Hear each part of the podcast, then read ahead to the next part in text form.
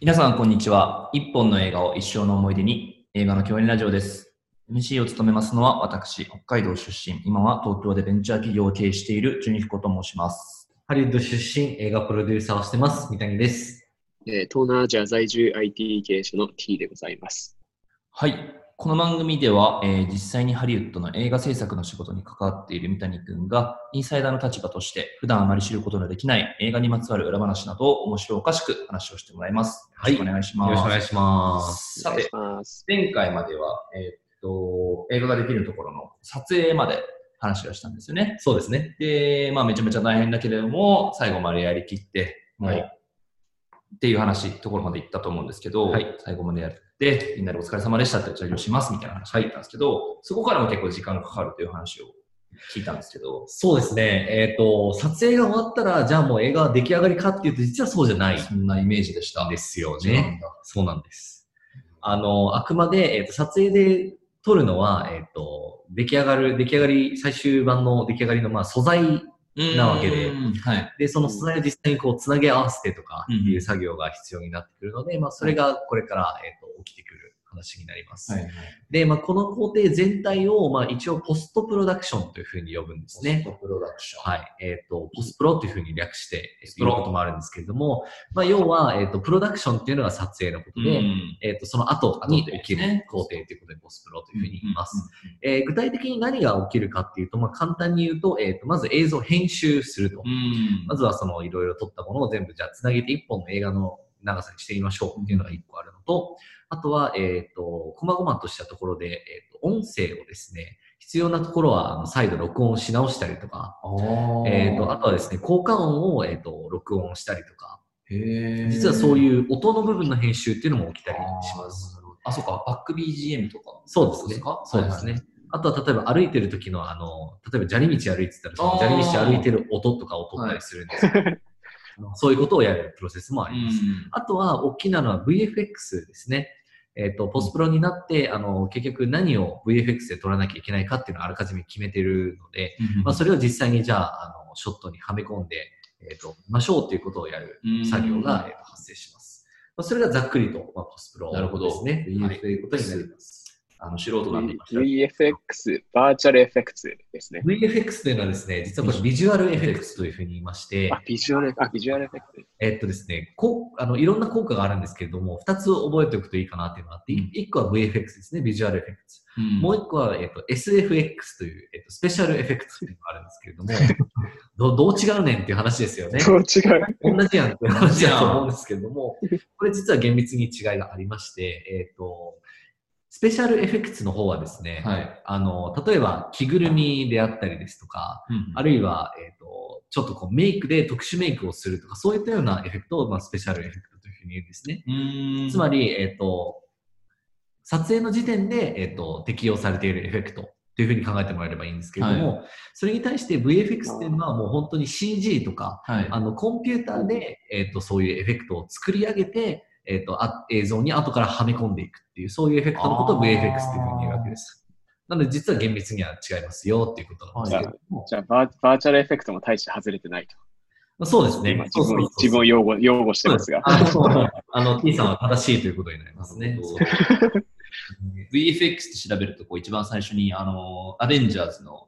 あの、サノスがインフィニティストーンを手に持ってるところがあまあ、そうですね。あの、サノスななんか、実物あんな見た目のものは存在しないわそうでけですすから。よね。あれとそうそうそうか、まさにですよね。そうですね。っていう一連の作業がまあポスプロになります。で、まあ大体ポスプロって、えっと、撮影が終わった後、まあうん1年とかで大体出来上がったりするので、まあ大体だから撮影終わって1年で、まあポスプロが終わって、えっと、まあ公開にやっと繋がっていくっていうような流れになりますね。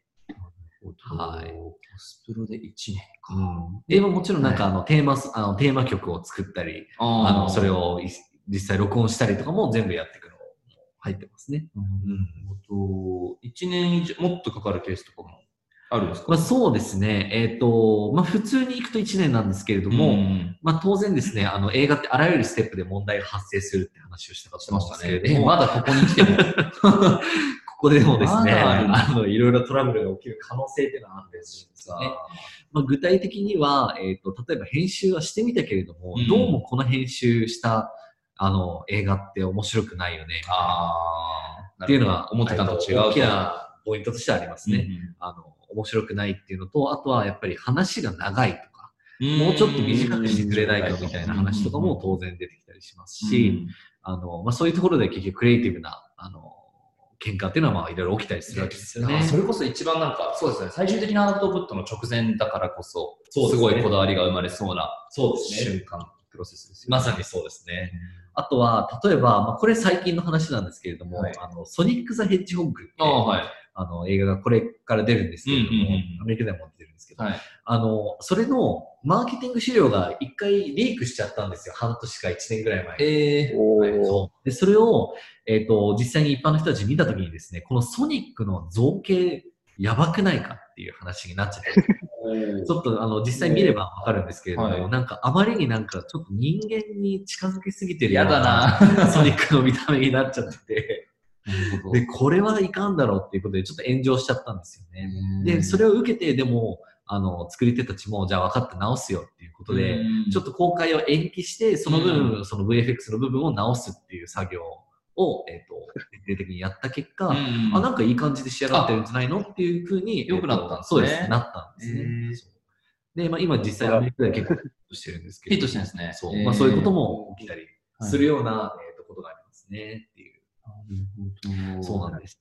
あとはまあそうですね、あの、僕がちらっと関わってた映画で、はい本当に、えっとフィルムスクールとか出てすぐぐらいの頃だったんですけど、47ローニンって映画があるんですね。はい。で、47ローニンって映画があって、まあ、それの監督のアシスタントの仕事を僕はしてたんですけれども、えっ、と、あれは結構実は難産な作品で、えー特にですね、うん撮影した後、はい。ポスプロが多分ね、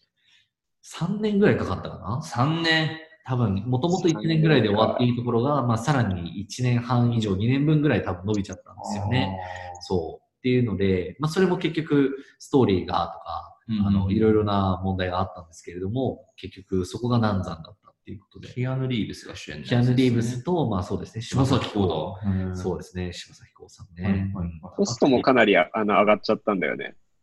ん何がですか？あの全体のバジェット、コスそうトもかなりそう。なんですよ、そうなんですよ。で、これの厄介なのは、特に47ローニンって確か再撮影を、えっと一部したんですよね。えー、大変そう。再撮影ってものすごい大変なんですよ。はい結局、スケジュールまた合わせなきゃいけないし、場所も取んなきゃいけないし、同じようにあの撮影しなきゃいけないしっていうので、かなりお金と時間と労力がかかるプロセスなんですけど、まあよっぽどじゃないと普通再撮影しないんですけど、それはしたと。いうことで制作費1.7億ドルですからね。そうです。ね。もうかなりそれはね、あの、膨れ上がってしまって、で、まあ結局そう、膨れ上がれば上がるほど、結局回収しなきゃいけないわけですけれども、それがなんかね、なかなか、やっぱり、大きくなればなるほどやっぱ難しくなっていくっていうので、結構どんどんこう、きつい状況になっていくっていうことが起きてきましたね。ポポスプロの責任も結構やっぱ監督にあの所在はやっぱりあるの？そうですね。あの、全責任基本的には監督にありますね。うんなので、で、しかも、えっ、と、47ローニンの場合、監督がもともとポスプロ出身なんですよね。だから、もともと VFX とかをいろいろやってた人あの。やったり作ったりとかしてる人だから、まあ、なおさらこだわりがすごい強かったりとかしてですね、あの、より時間がかかってしまうこともあったみたいですね。そうそう。なんか一回三谷君と僕もお会いさせていただいたんですけど、監督に。はいはいはいその時にあの、やっぱり映画ってそれこそ170億とか80億円ぐらいかかって、はい。で、まあかなかなり大変な工数もかけてやってっていう時に、多分ちょうど当時って、あの、パズドラが流行ってて、で、はいはいはいパズドラって月月の売り上げが多分100億ぐらいあったと思うんだよね。で、制作費がやっぱりすごい、当時はすごい小さかったし、みたいな感じで、あの、その話をあのした時に、やっぱりこう、ショックを受けてたというか、あのこれだけの人数とこれだけのお金とこれだけの時間をかけて、あのこういう、まあ、できる大変なあの作業で、これぐらいの売り上げなのに、あのやっぱゲームって、で、しかもソーシャルゲームって当時まだそんなにクオリティ高くなかったので、うん。あの、みたいなところはすごいこう、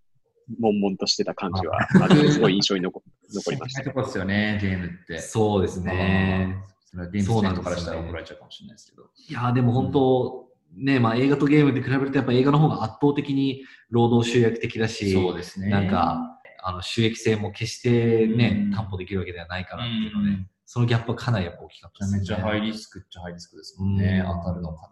そうそうそうそう。確かに。だからあれですよね、結構なんかリスク分散してたりしますよね、最近って。なんかこう、せ配給会社、ななんて言うんでしょう、その事前に制作委員会みたいなのを作って、みんなでこう持ち寄りで予算を出し合って、その分収益は分けましょうみたいな話とかも。うん。なんかそういうのそうですね。そこは、あの、日本の映画とか特にそうなんですけど、うんあの、出資をそれぞれ何パーセントかずつやって、みたいなところで、まあ、全部をそのリスクを負うんじゃなくて、まあちょっとでも、うん、いうスタイルにはなってきてますかなね。るほど。そっか。そうさっきさ、あの、プロダクションって2、300人ぐらい、あの、いるって言ったけど、あのはいはいはい。ポストプロダクションって何人ぐらい関わるの？そうですね。えっ、と、まあ、結局ですね、VFX のところですんごい人数あ、そうなので、はい。多分映画のエンドクレジットとか見てると、なんかは VFX 会社でもうやたらなんか名前がたくさん塊で出てくるみたいなところあるんですけど、うん。そういう人を入れると結局また、まあそうですね、3、400人ぐらいになってたりするのかな。すごい。ねうん。うんっていう感じにはなりますね。うん逆になんかこうヒューマンドラマっぽい映画というか、うんあんまりこうエフェクトを使わないで良さそうなうん。映画だったりすると、その辺はだいぶ減るだいぶ減りますねうん。だいぶ減りますね。ただでもやっぱり、なんだかんだちっちゃな映画でも、あの、細かなところで実は VFX で使ってたりするんですよね。そうなんですね。うん、例えばなんか、あの、時代物を撮るとかなった時に、はいはあの、なんかこの時代にはこういう車ないでしょって車を消したりとか、あるいはなんか建物をちょっと古い感じにしてみたりとか、うんあの、そういう工夫っていうのはやっぱたくさんありますよね。違和感ないですね、でも映画とか見ててもそういうのって。うん、そう、そこはやっぱりそう、みんなが頑張ってるんですよね、実はね。そう。だから結局、あんまり目に見えないけれども、実はすごい大事な役目っていうのが、まあ、ポスプロにはまあ、あるっていうことになるんですよね魂が。詰まってるそうなんです、そうなんねです。でポスプロが終わったらさすがに、さすがに。さすが。に、まあそうですね。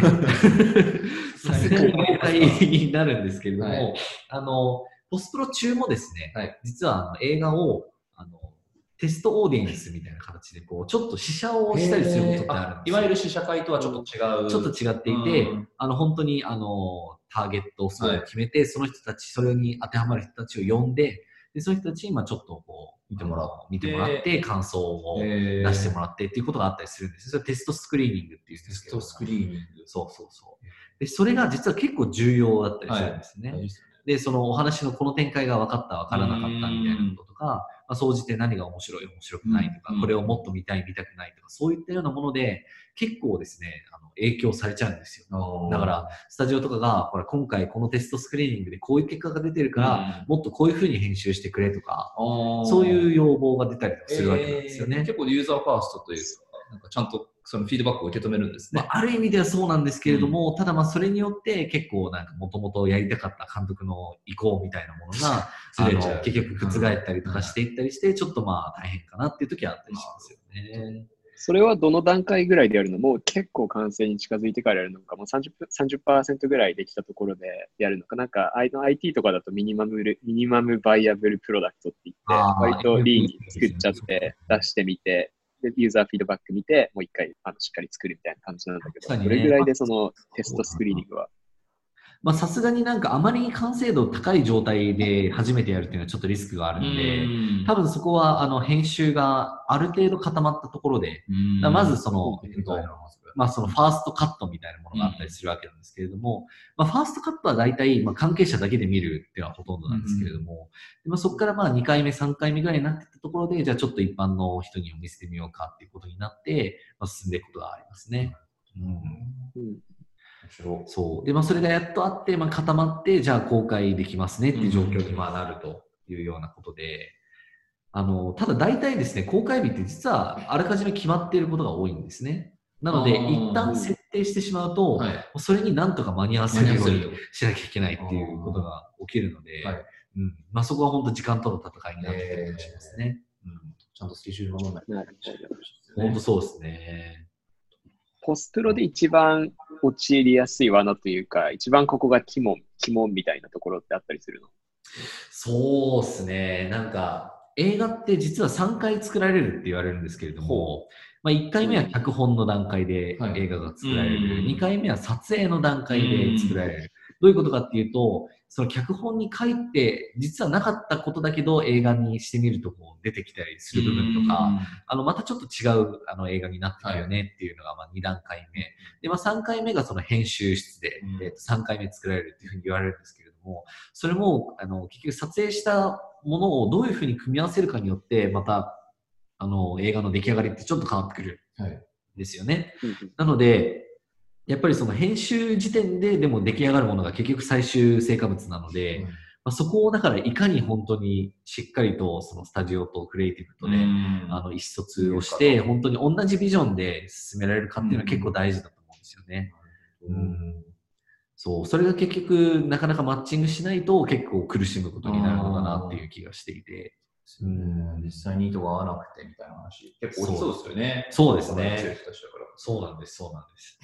だから、まあ、なかなか、あのね、一発勝負で本当に必要な素材を全部取り切らなきゃいけないっていうプレッシャーもあるし、まあ、それを本当にもともと想定してたような編集でやると実は機能しないということも起きたりするんですよね。なんか思ってたのとちょっと違うな、みたいな。うん。なんかその違和感に、まあ、一家じゃなくて、ちゃんとこう、サンクコストを気にせずに、なんて言うんでしょう。変えていく、ダイナミックに変えていくみたいなところも必要とな、されそうです、ね、そうですね。まさにそうですね。なので、本当に編集のプロセスっていうのは結構だから、そういうところでかなり気使うところでもありますね。前回でこう三谷君が結構戦争に例えられるはいはいはい、はい、なんか経営とかとも近いですね。いや、そうですよね。そうですよね。適切なマネジメントと大胆な意思決定と。本当ですね。だから映画の作品が、作品ごとに一個会社作ってるみたいな多分感じですよね。確かにそうですね。そう、ね、でそれが上場するかどうかみたいな、みたいな話かな。面白い。そのオプションにも詰まってるんですね。いや、詰まってますね。だから僕も全然なんかその会社経営とか全然知らないんですけど、はい、でもなんか映画のその出来上がっていく過程とかを見ていく中で、やっぱ共通する部分っていろいろあるんだろうなっていうのはすごいなんかね、感じますね。めちゃめちゃ見てみたい。なんか、海外とかってあるんですかね。なんか日本ってあの前アニメでこの世界の片隅って映画をクラウドファンディングでこう映画化しましょうって、先にお金を集めて多分作ったと思うんですけど、はいはい、なんかもしそういうスキームがこう一般的になったりすると、これに参加した人はその制作のプロセスが見れますよみたいなことができたら、ちょっとニッチですけどね、コアなファンしか刺さんないかもしれないですけど、それができたら面白そう。確かに。ここはやりたいですね。まあ、アメリカの映画でもインディペンデントの映画とかで、はい、えっと、それこそキックスターター使ってやってたのは一時期あったんですけど、はい、ただ今はそんなに広まってはないイメージですね。やっぱり出す人があんまりいないんですかね。そうですね。結構膨大な額だしな、必要な金額。まあ、100億は集まらないですよね。確かに、あっちの予算やばいですね。100億は、そうですね、100億はね、なんか、なんかついつい簡単に言っちゃうけど、実際結構な数字なので。うんそうですね。そんな感じですかね。はい。ね、今回はポストプロについて語っていただきました。はい。はい。じゃあそんな感じで、また次回もお楽しみにしてください。はい。ありがとうございました。ありがとうございます。